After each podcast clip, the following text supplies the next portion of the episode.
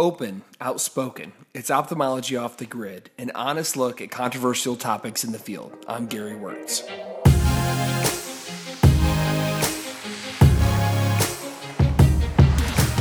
As doctors, it's easy to get caught up in the day to day tasks and lose sight of what our patients are experiencing. We tend to view things more objectively, and as a result, sometimes we aren't mindful of the stress patients go through. It helps to occasionally look at things from a different perspective. In this episode of Off the Grid, we hear from Dr. Kevin Waltz about his recent experience as an ophthalmic patient. Kevin had cataracts at an early age and had to have surgery, and now, nearly 20 years later, after experiencing some issues as the result of the surgery, Kevin had to undergo a second surgery. He's sharing his story to help his fellow doctors gain some insights into what patients and their families experience and what we can learn from putting ourselves in their shoes. Coming up on Off the Grid.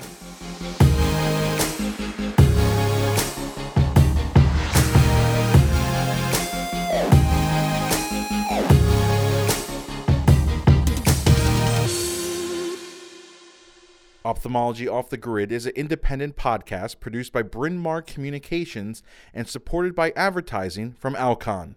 For a full listing of podcasts for eye care professionals, go to Eyetube.net forward slash podcasts. That's Eyetube, E-Y-E, T-U-B-E dot net.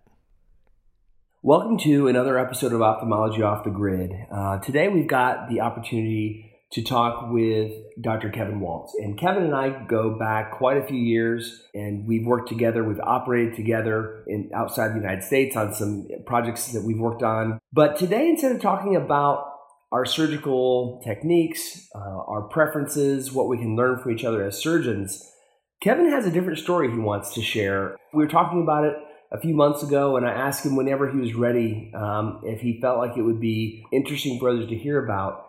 Um, Kevin actually was an ophthalmic patient recently, and I feel like there's probably a lot to unpack inside of this. Um, I think there's a lot we can learn from Kevin, and I think it is going to be a good reminder for us about what it's like to be the patient, not just the doctor. So, Kevin, thank you for coming on tonight and sharing a little bit about your story. I really appreciate it.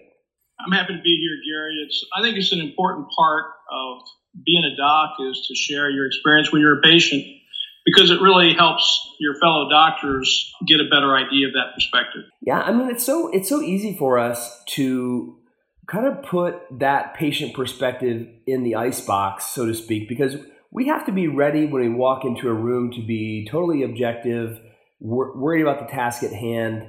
Um, but sometimes I think that can actually be a detriment if we don't occasionally remind ourselves of what the stresses are that the patient and their family are going through and uh, you know, one of my favorite you know corny jokes is the definition of minor surgery is surgery happening to anybody else. Um, you know, if it's happening to you, it's major surgery. So. Um, why don't you just start by telling us a little bit about um, your initial experience as an ophthalmic patient yourself, and we can just kind of walk through the story. Sure. You know, I had the your classic nightmare as an ophthalmologist. I'm 40, 41 year old ophthalmologist, and all of a sudden I can't see. And lo and behold, I've got cataracts at a very early age. Turns out they're congenital in my family. We didn't know. And I've got to have surgery in relatively short order. I went from 2025 in January to about count fingers by April. Wow. And, you know, I, I had my partner at the time do it. He's an awesome guy, he's a great surgeon. And he inherently understood the key factor that the patient wants the surgeon to understand. And that is the patient wants to know that the surgeon is in there with you, not on your side, right. but they're sharing your tail risk. And tail risk is something that can happen months or years later. And that's what we have insurance for. Right. But it doesn't really cover the problem. So the ultimate compliment of a surgeon was my partner at the time said, Kevin, this was our final pre-op, said, Kevin, don't worry. If the surgery goes bad, you're going to be the best paid medical ophthalmologist in the state. That's a nice, nice way to put it, I guess. Yeah, so he's he's accepting the risk with me. So he's doing his utmost to do a great job, and that's ultimately what the patient wants. They want to know that surgeon is with them no matter what. Right. Now, the other part though is we tend to be operate in terms of fashion. So at the time, it was quite fashionable to really, really aggressively clean the capsular bag so that it maintained its uh, flexibility over time. Right. This was 1998, so that was that was a cool way to do it.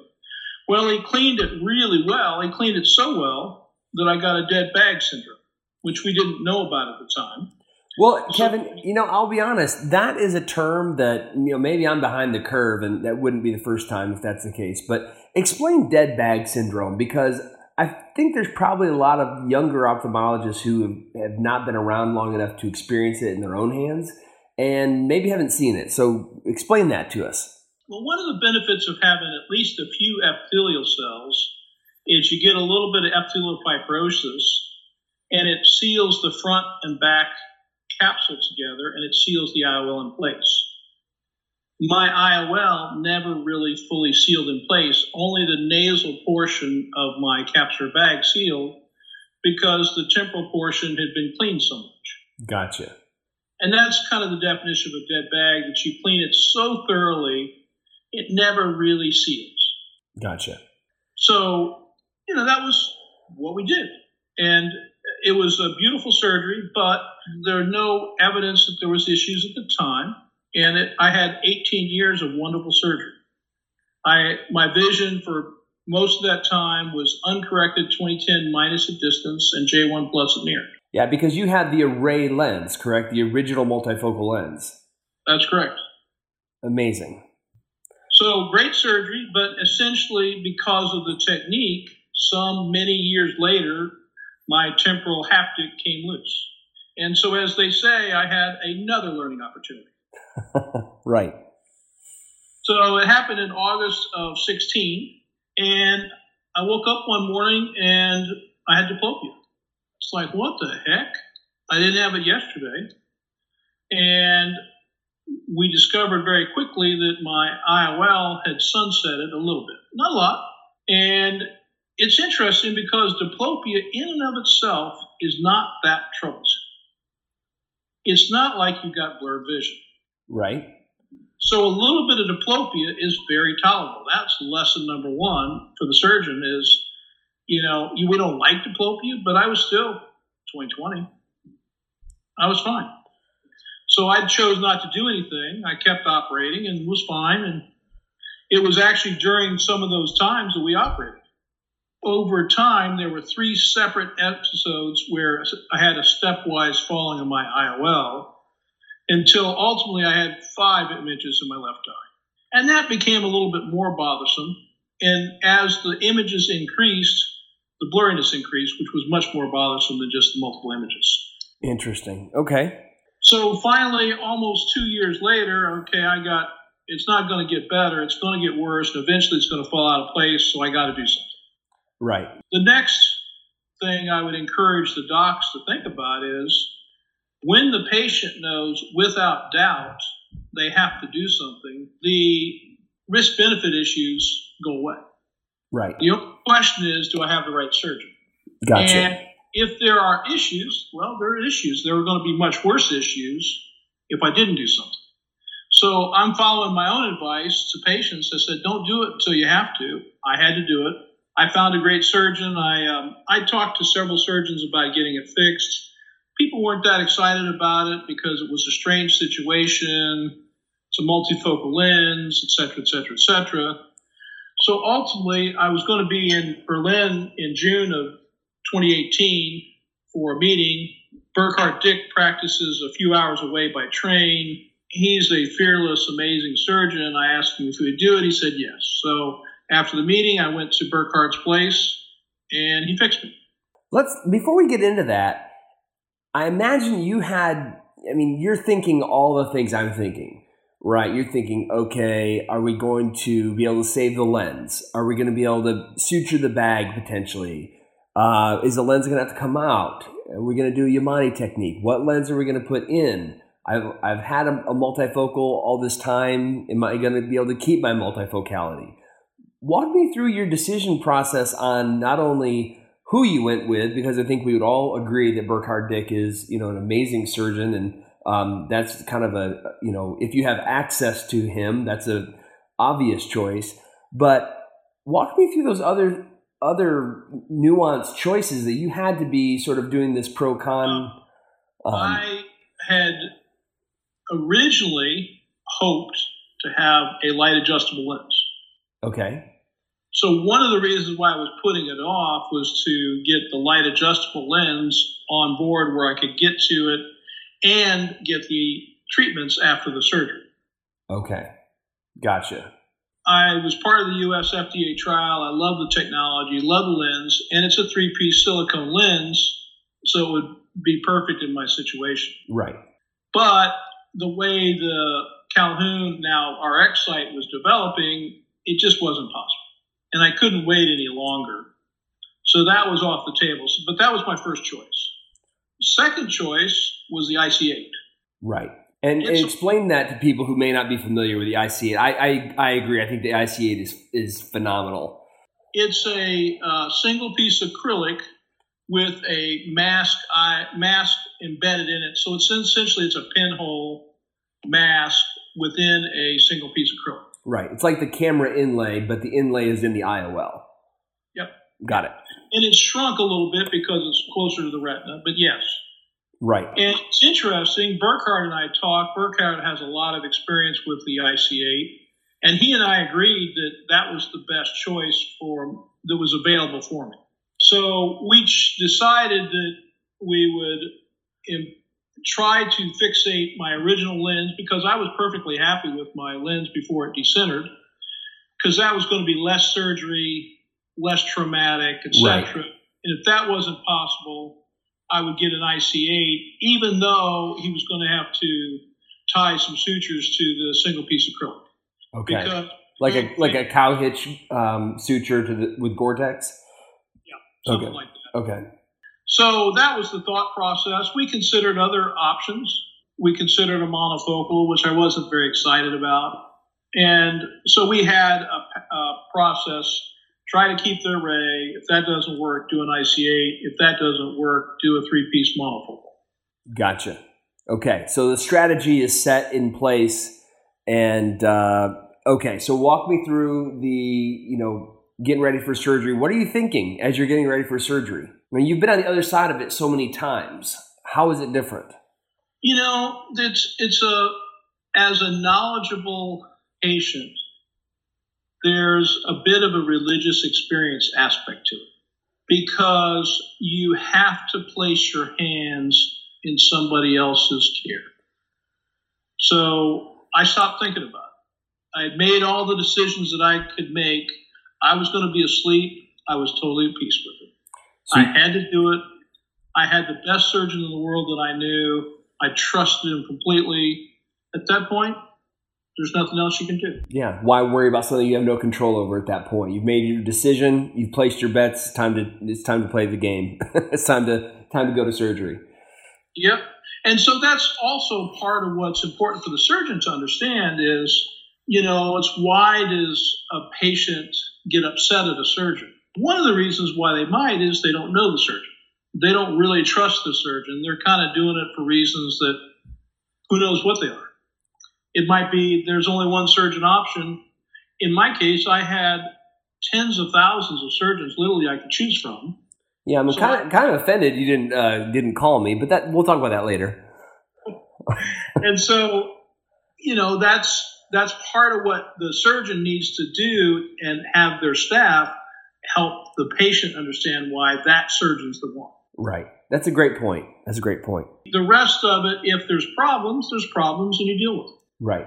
Right. But you can't ever look, you would never be able to look back and say, I did not go through the process of choosing wisely. You could always have peace of mind knowing I did everything in my power to control the outcome to the extent that it was controllable. And now I can let the chips fall where they may because that's all we can do in life is, is kind of shoot the averages and stack the deck in our favor. And it's like my first surgery that didn't, in 18 years later, didn't turn out exactly the way I wanted. But I had a fantastic surgeon who's totally on my side. I got no regrets. Here I am. Right. So tell us what what did Burkhard find, and What did he end up doing?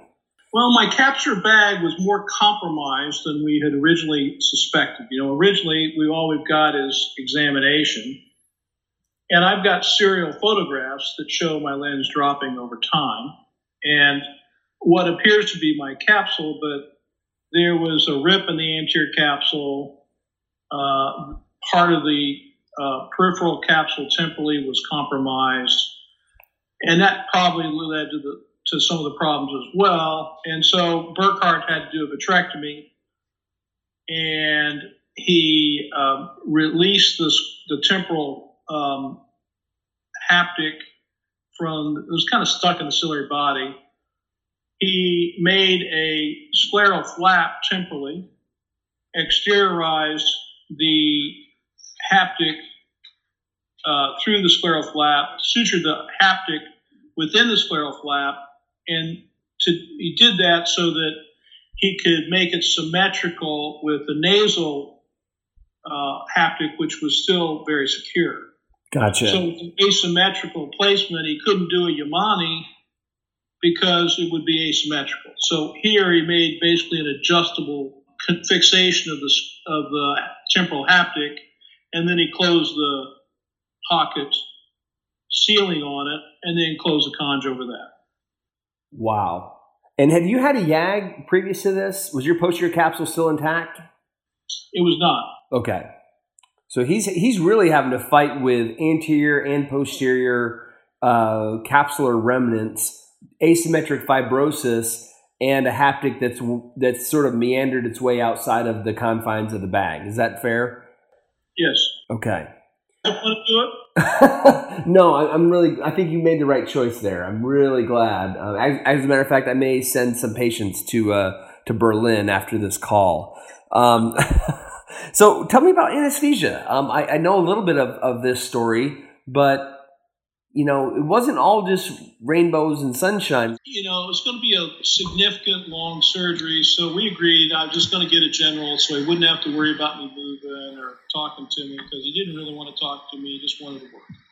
Right. And I said, no problem. So I have my anesthesia. I'm getting up, waking up, and I'm going, whoa, what happened? My eye feels fine. I'm really blurry, but I'm mentally deficient. My ability abstract problem was drastically reduced. You know, I'm a smart guy, went to medical school, got into ophthalmology, so I'm one end of the bell curve of intelligence. I am certain that when I woke up that day and the next day, I was way on the other side of the bell curve because normal things like what am I going to order at a restaurant? How am I going to get a taxi from here to there? Where's my room in the hotel? I couldn't do it. And you think that was just anesthesia, just slowly coming off of anesthesia? You know, I don't know. I sometimes get funny reactions to medicines. I, I can't explain it. I wasn't. I wasn't unconscious. I didn't have decreased consciousness. I had decreased mental function. That's wild. So you're in Germany trying to make your way home, and I mean, I've I've been in Austria and Germany, and you know, people for the most part speak English, but everything is written in German, and trying to figure out which train to get on is not easy. That had to be terrifying. It, it was, and Burkhard again was great. He arranged for me to have a taxi to the train station, and I explained to the taxi driver, who was kind of somebody that worked with Burkhard Lessa, I can't do it can you park the taxi and take me to the train? And the guy was kind enough to do it. So I got on the train. I've got a first class ticket because I got two pieces of luggage. I've been in Europe for two weeks. And now I have to get off at the train station. And Burkhard had made it clear if you miss the train station, you're toast. I mean, if you miss the station with the airport. Right. And so I'm sitting there, and all of these people are looking at me funny because I'm um, got too much luggage. I crossed the line. There's a line demarcating where you can be in second class. I'm past that. I don't look German, and I felt threatened. Partly, I felt threatened because I couldn't process the clues. Right. looking at the exits I'm going, oh, is this the one? Is this the one? So I got off one exit early because I was afraid, and I got back on the train to, you know, to get off at the correct exit. And then I had to figure out how to get through customs and all the other rigmarole. And it was absolutely frightening. Wow. So when we tell our patients you can't drive home, we should mean it because every once in a while, it just the medicine just reacts funny with the patient. oh, And right. So I had surgery on Wednesday. I wasn't fully in capacity, uh, fully back into normal function until Monday. And was it just like when you woke on Monday? Was it like the fog just lifted? I mean, was that There was a physical sensation of fog in my head. I had I had this pressure sensation in my brain that was just like, what the heck? And then on Monday it was gone. that is wild? So, Kevin, what what takeaways? I mean, you've been giving us little pearls along the way about you know decision making and why a patient would choose a surgeon and why a patient would be upset with a surgeon. But what are what other takeaways you give for this? Some of the things post op were really good. I had a lot of trouble with my ocular surface disease post op, so my recovery was very slow. Okay, I could tell that my lens was in good position early on, but my epithelium was so bad. Eventually, we scraped it all off to start over. okay, One of the things that was very interesting is people don't appreciate how important binocular summation is. So I've got a good right eye. I'm 2015 uncorrected my right eye J1 plus. So sees great, even though it's got a multiple. And my left eye is my bad eye. And I can tell you, I didn't really understand the difference between a really bad eye and an annoying eye all right. Explain that. eyes really bad. When my left eye was really bad, when my left eye was open, it decreased the vision in my right. Because you're overlaying a bad signal on top of a good signal. Right. So then, as my eye improved to about the 2040 range, 2050 range maybe, when I opened my left eye, it improved the vision in my right. Gotcha. Because now you can summate. There's a huge difference between that that difference. Okay. So when it opened up my left eye and it made my right eye worse, I closed it all the time. Right. when I got to the 2040 range, I opened it all the time. It was blurry, but it still helps. Right. And so you, your feeling of well-being is much, much better when you get to that point. So that also taught me is, you know, sometimes we get in a situation where the first eye has not gone great, and we think, well, let's just do the second eye. That's a doctor decision that puts the patient at risk because if you get up into poor vision in both eyes, it really is unsettling to the patient. So so let's put let's put some meat on that. You mean if someone comes in post op and they still have Descemet folds or they they have some epithelial edema, rather than just taking the other eye to surgery and potentially having the same issue with both eyes, give them a couple weeks to let the edema clear so that when they wake up from their second surgery, they're actually if that's the bad eye, it, they're able to function. Exactly. Okay, gotcha, gotcha. Otherwise, it's just terrifying to the patient. If, you know, when I was 2015 in my right eye and 2200 in my left eye, I functioned okay. Right, right. But if I drop to 2050 in both eyes, I'm not going to function okay.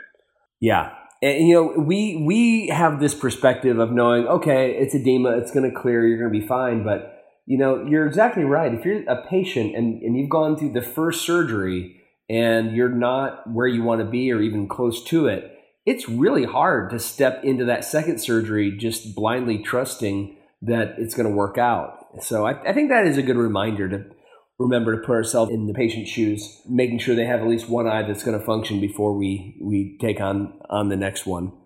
So Well, the other thing that happens is it gets back to that the the trust factor for the patient. If the second eye goes great, surgeon's excused. You move on. right, But you, the patient's going in, I'm not so sure. And when there's a problem, it's then a break in trust, and you're more likely to end up with problems with the patients, both clinically and legally. right, right. So it's good for everybody to, if it's not just right or close to it, just take a breath. Yeah, yeah, I agree. I agree. Any any other life lessons on this? I'm sure it's changed your perspective a little bit about maybe the fragility of of our working career because this is a, this is a game changer for an ophthalmologist. we everyone needs their eyes, but you know, I think we feel like we need them more than anyone else. Am I wrong? I mean, I feel like we feel it.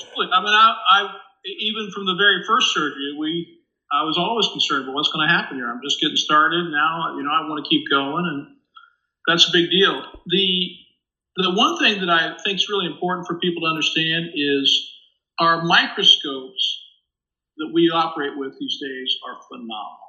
So with a 2015 eye and a 2200 eye, I can operate just fine. Normal rate, normal efficiency, normal safety. Because the optics and the brightness are so powerful with the scope, essentially you have the best pinhole system in the world with your microscope, and you see so well, it's unbelievable. So at work, it's not an issue having some decrease in vision. If I want to work on the computer or if I want to read, it slows me down tremendously. But if I want to do cataract surgery, I'm fine. Gotcha.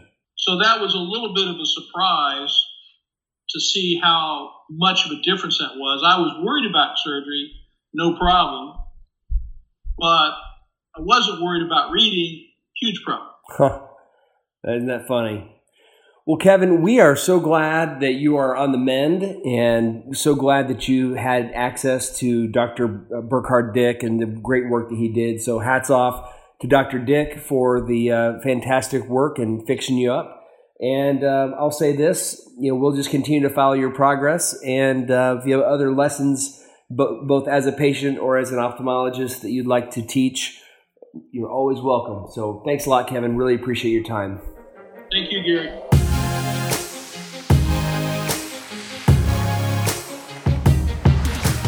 Kevin's story is a good reminder about what it's like to be on the patient side. For his most recent surgery, he followed his own advice don't do it until you have to. He also spoke to several surgeons before choosing one. Once all the decisions were made, however, he had to stop thinking about it and place his trust in the surgeon. As doctors, it's important to realize how much we're asking patients to trust us and accept what they cannot control. We need to help them understand that we are with them throughout the entire process, accepting the risk along with them. With that, thanks for listening to Off the Grid. Until next time.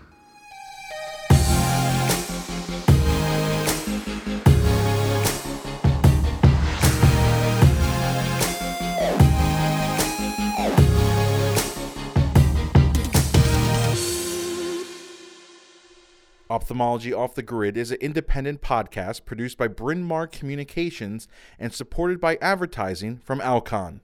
For a full listing of podcasts for eye care professionals, go to Eyetube.net forward slash podcasts. That's Eyetube, E Y E T U B E dot net.